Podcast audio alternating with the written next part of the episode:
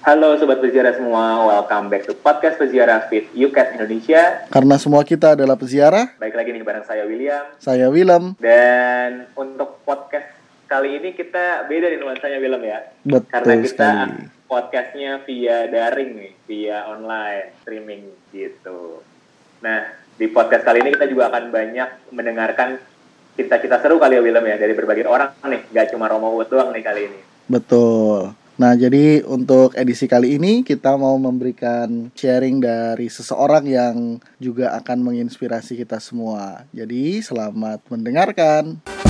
Hai kawan-kawan muda yang tergabung dalam UKET Indonesia Mari bersama satukan hati Jadi pelaku iman yang Ya, teman-teman, selamat sore semua. Kita akan ngobrol-ngobrol dengan Brother Salto. Kenapa kita perlu merayakan 100 tahun kelahiran Paus Santo Yohanes Paulus kedua gitu ya. Dan juga terima kasih untuk waktunya nih, Frater. Sip, sama-sama. pasti di antara kesibukan studi, kesibukan menjalani formasi panggilan pasti wah ini luar biasa banget memberikan waktu untuk peziarah Katolik dan juga kepada teman-teman.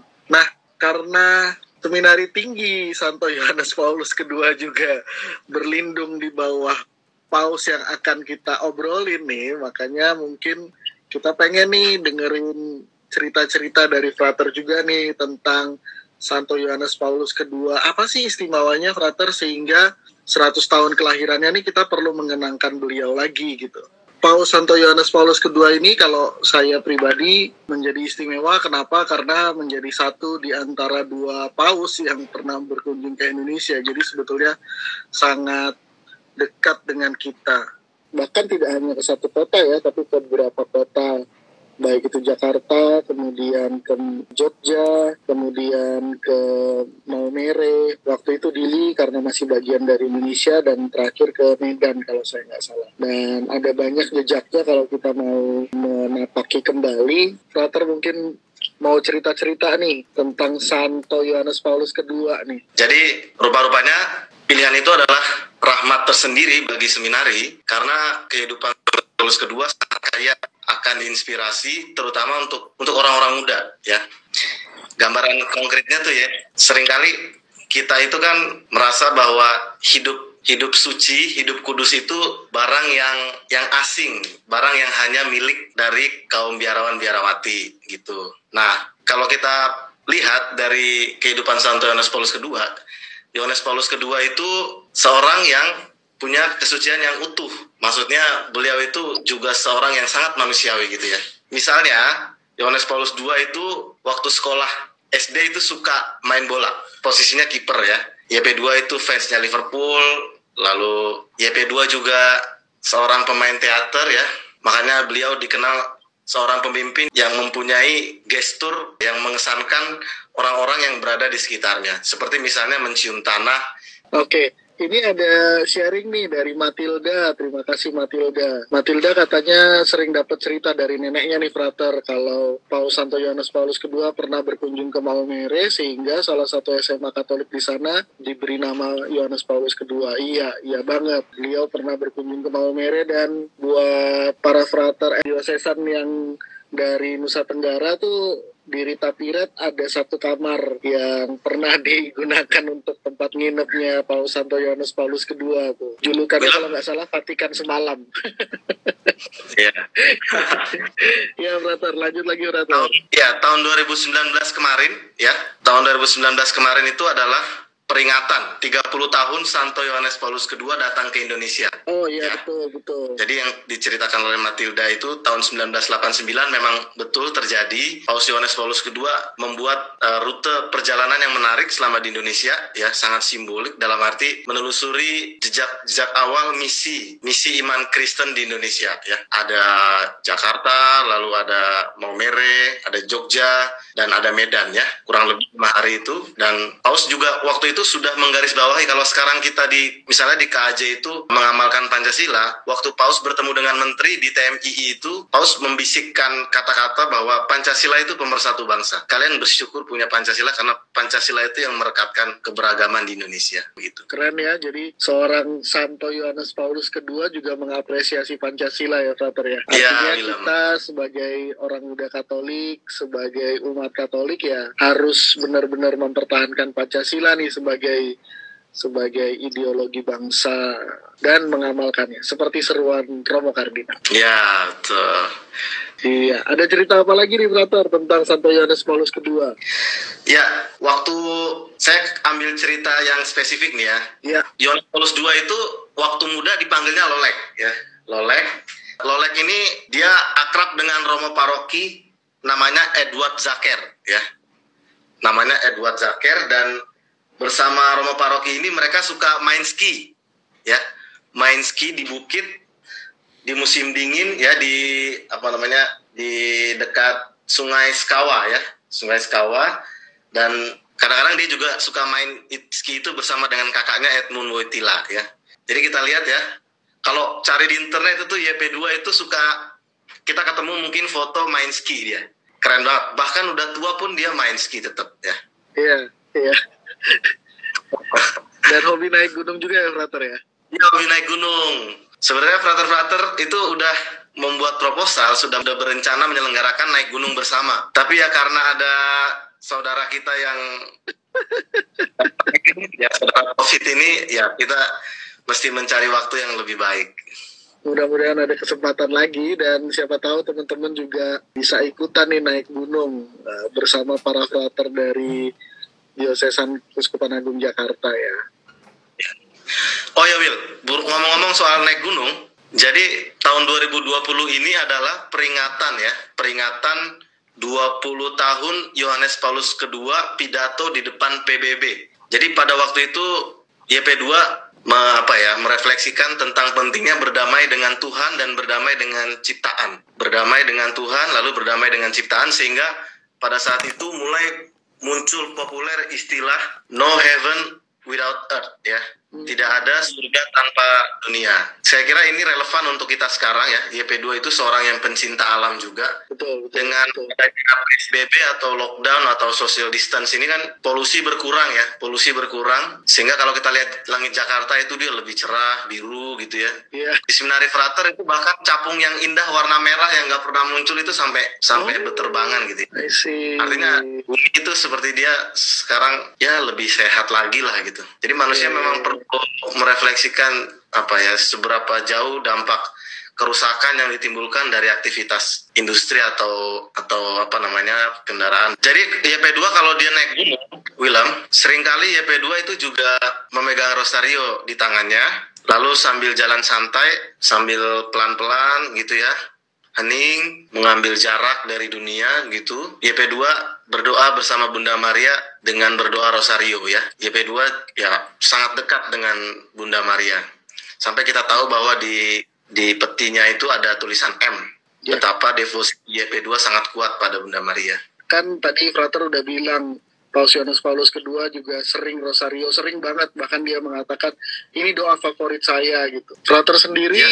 tahu dong ya kita punya peristiwa yang dibuat oleh Paus Yohanes Paulus kedua mel- melengkapi peristiwa-peristiwa rosario yang lain ya Frater ya. Yoi, Jadi peristiwa yang dibuat oleh Paus Yohanes Paulus kedua itu peristiwa terang ya Frater ya. Jadi Ya.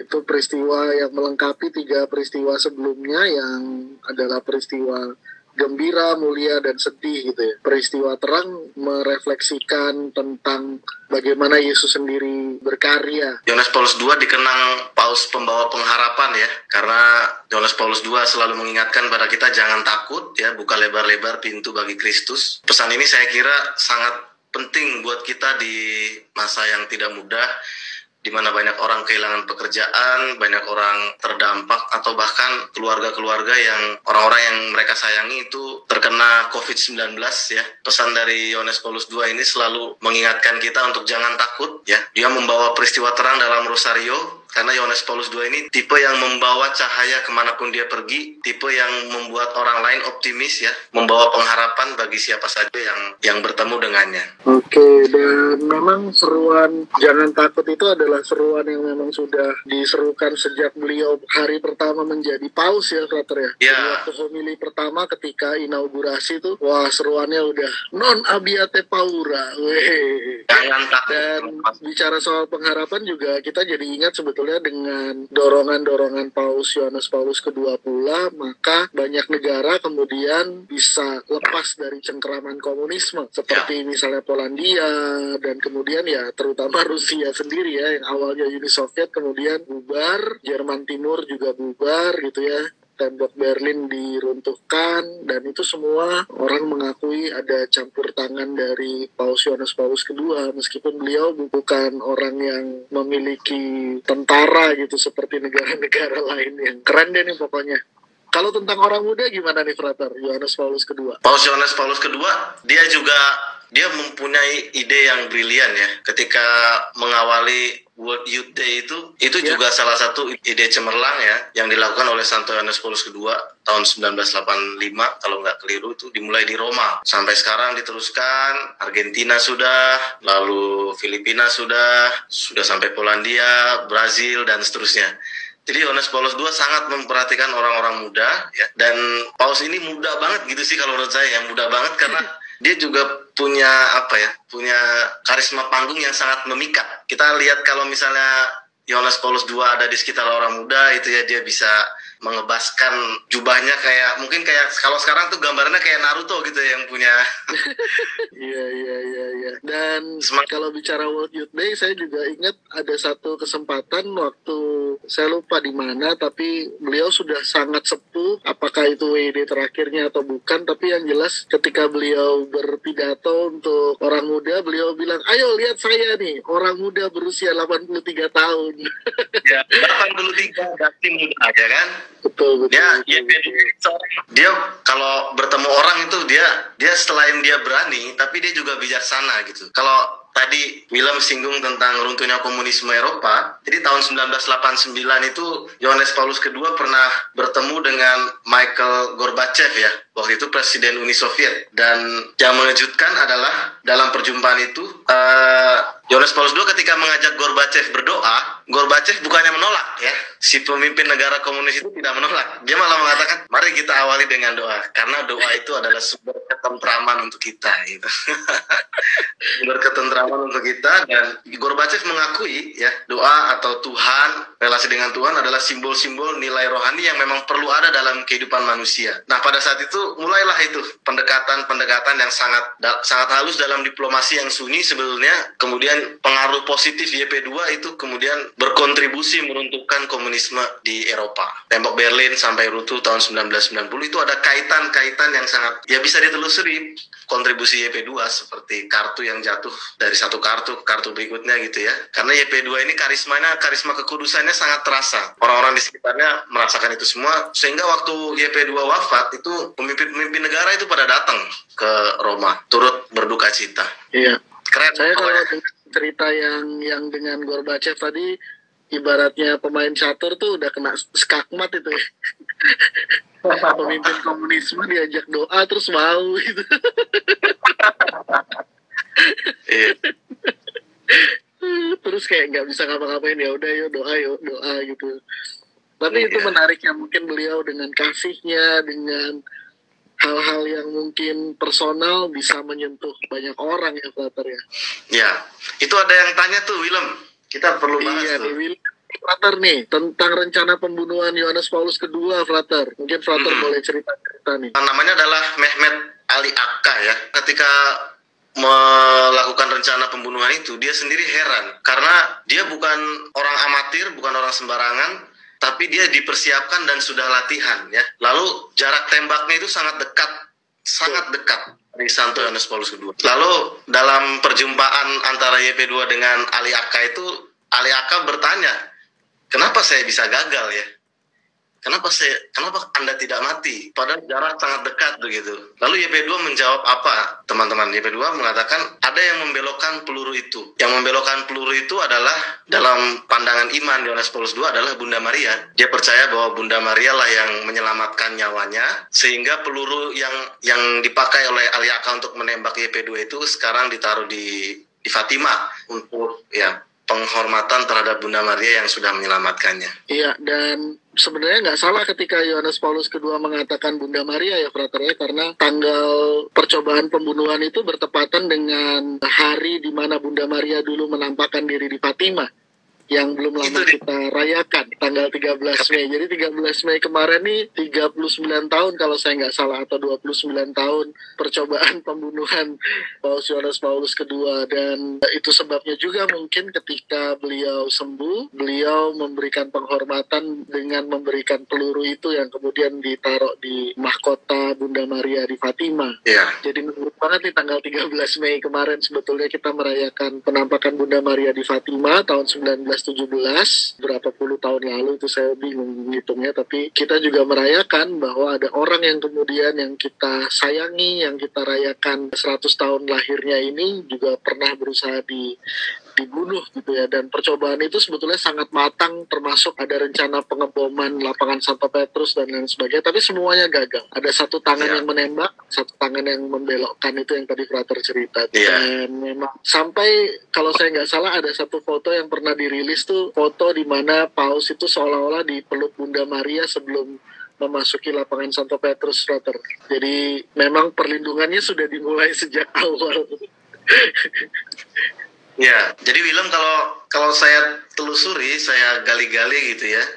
Waktu Yohanes Paulus kedua lahir, ya, itu Yohanes Paulus kedua punya mama itu adalah Emilia ya, Emilia. Jadi sore-sore itu ketika pukul 17 17 sore di sana ya di tempat Yohanes Paulus II lahir, itu menjelang kelahirannya P2, lonceng gereja sedang berbunyi. Yang sepanjang bulan Mei itu dinyanyikan itu sedang didengarkan oleh Emilia, mama dari Carol Wojtyla. Jadi Emilia sendiri menyadari bahwa Lolek yang lahir pada saat itu adalah anak yang dalam pandangannya, dalam pandangan kasih keibuannya itu anak yang yang istimewa, yang yang akan menjadi kuat besar pada masa depannya. Dan itu ditulis oleh Bapak Wid Darmono dalam Aku dan Anak Bumiku itu.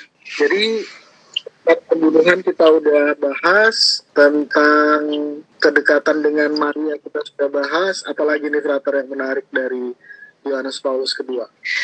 Saya mau me- mengisahkan tentang waktu mama dari Lolek, Lolek nama panggilan kecil YP2, mama Emilia itu wafat ya. Karol senior, ayah dari Karol Wojtyla dari Lolek, sering sekali mengajak Lolek untuk pergi ke Bukit Maria Kalwaria, Kalvari ya, Kalvari. Kalau kita itu Kalvari, kita tahu di Kalvari Bunda Maria itu menopang anaknya sendiri Tuhan Yesus dalam kesedihan yang sedemikian mendalam. Bayangkan kita tidak tidak tahu sulit sekali membayangkan seorang ibu itu memangku anaknya yang wafat dibunuh dengan disalib di hadapan publik begitu.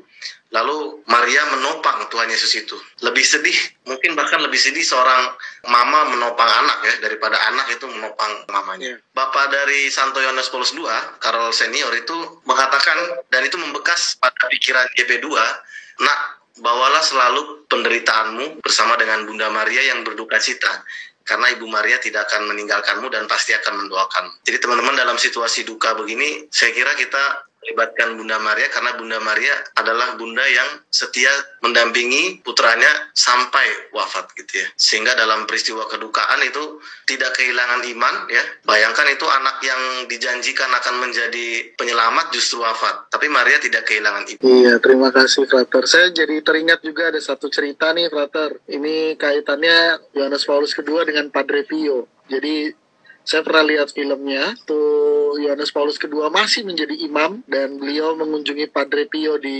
Rotondo ya kalau saya nggak salah tempatnya. Dan Padre Pio itu kan memang selalu menerima pengakuan dosa dari begitu banyak orang Lalu kemudian setelah pengakuan dosa itu selesai, beliau disarankan untuk istirahat. Tapi ternyata ada tamu seorang imam dari Polandia, imam muda. Gitu. Lalu Padre Pio bilang, oh kalau dia dari jauh saya harus nyamperin dong kalau gitu. gitu. Dan pada saat itu Padre Pio udah tahu orang yang dia temui ini akan menjadi paus.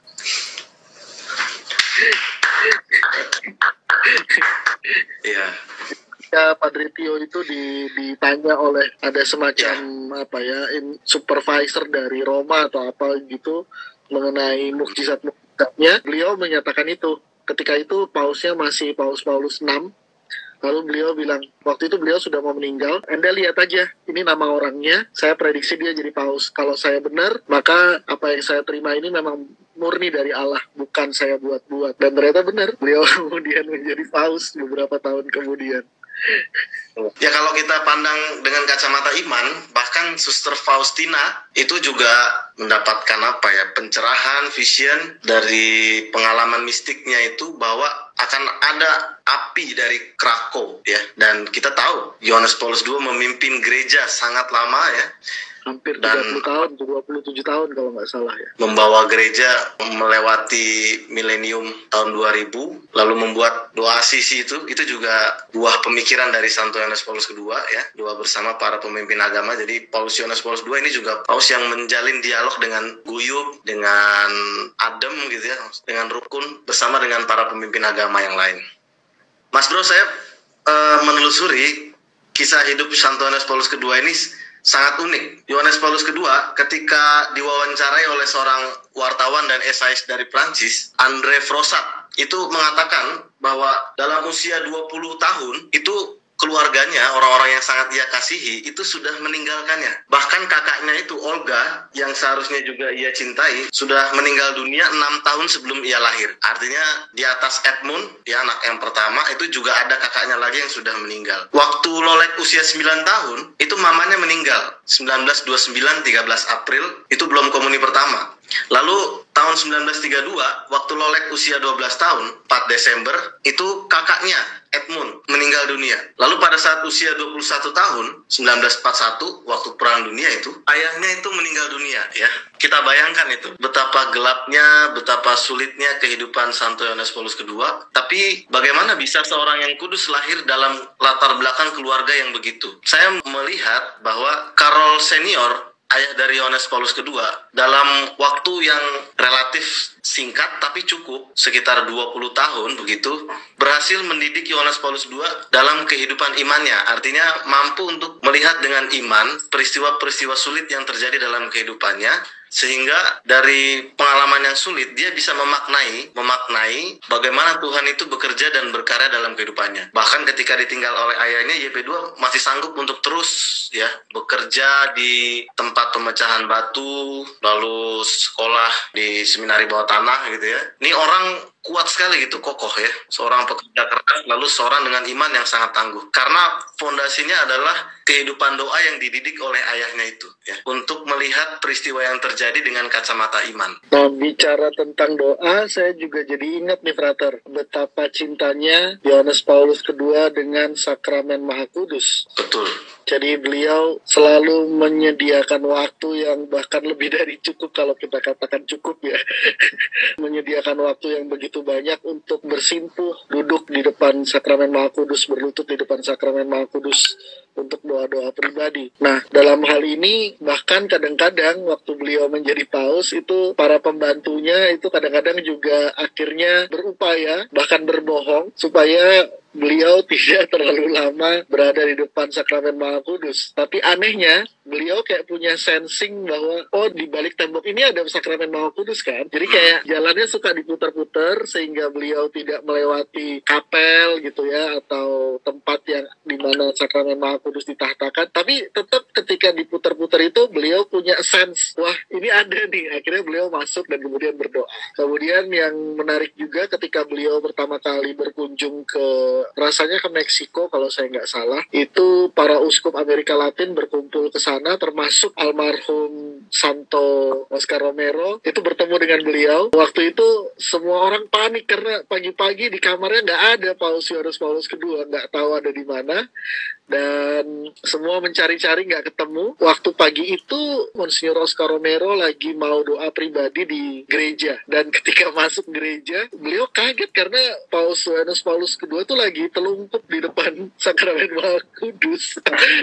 Jadi Paus menyadari ada Monsignor Oscar Romero. Oscar Romero juga kaget karena jadi sama-sama kayak menyadari itu akhirnya mereka ngobrol dan dari situ Paus Yohanes Paulus kedua mendukung perjuangannya Monsignor Oscar Romero yang ternyata tidak lama setelah itu kemudian terbunuh dalam suatu misa kudus kan beliau ditembak. Keren nih Iya. pokoknya Santo ini deh Frater ada banyak cerita ini.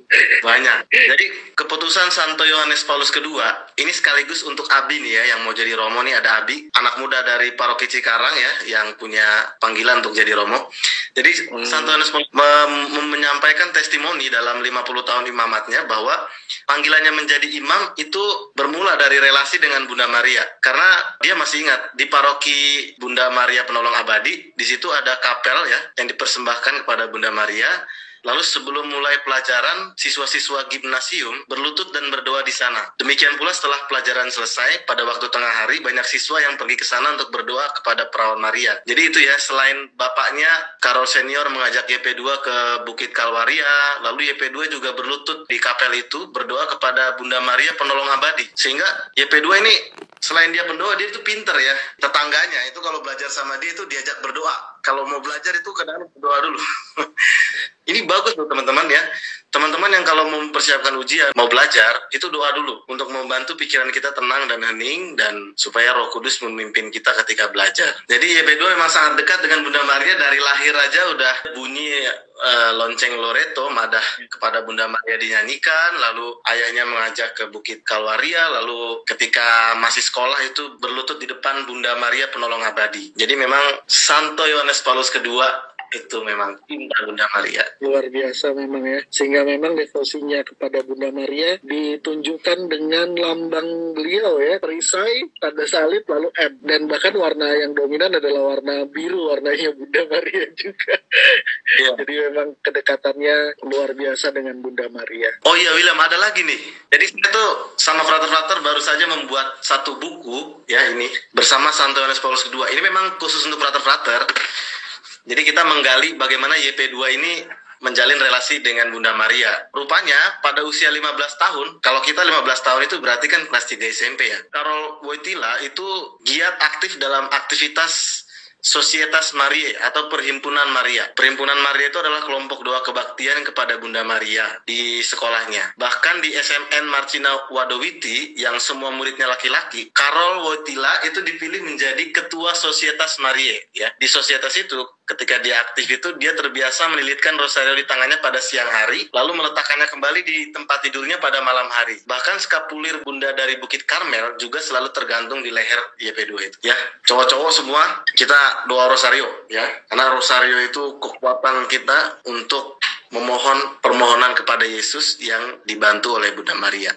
Gimana? Kita lanjut terus Batur masih punya cerita satu mungkin lalu kemudian kita tutup dengan doa. Sebelum doa, saya menjawab pertanyaan Willem tadi yang terakhir, satu kisah terakhir tentang YP2 yang ada kaitannya sama COVID-19 ini. Teman-teman, Paus Yohanes Paulus II itu dikenal sebagai seorang paus yang menggerakkan solidaritas di Polandia dengan gerakan Solidarnos itu. Yang pada tahun 1987 lalu 1990 Solidarnos itu menyebar ke seluruh Eropa di mana orang-orang bergerak bersatu padu dalam kekuatan solidaritas ya utuh gitu ya solid satu utuh untuk memperjuangkan kebaikan bersama. Saya kira di masa pandemi ini mungkin juga masa yang sangat sulit dalam keluarga-keluarga yang mengalami kesulitan ekonomi, kita perlu membangun solidaritas di antara kita dengan gerakan-gerakan yang nyata. Begitu. Mari kita tutup ya Willem Ya, dengan doa.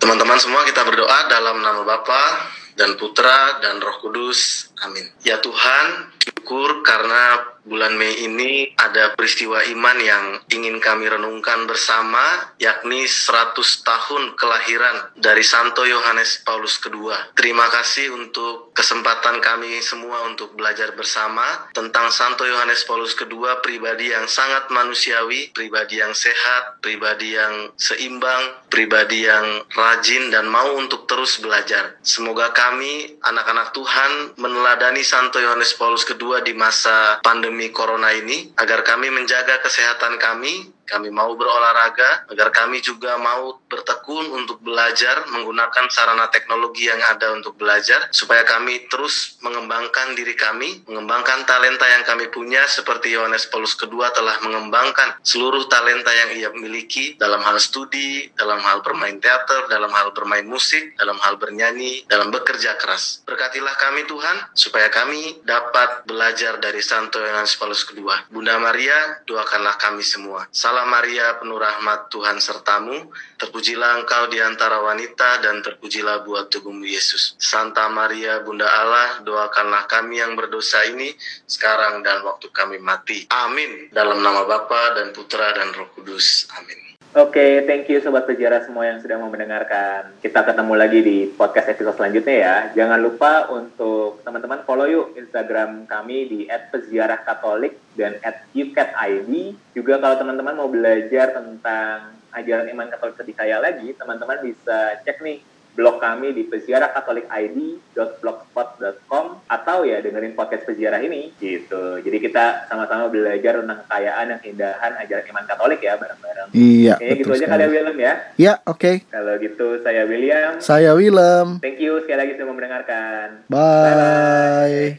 Yuk Indonesia majulah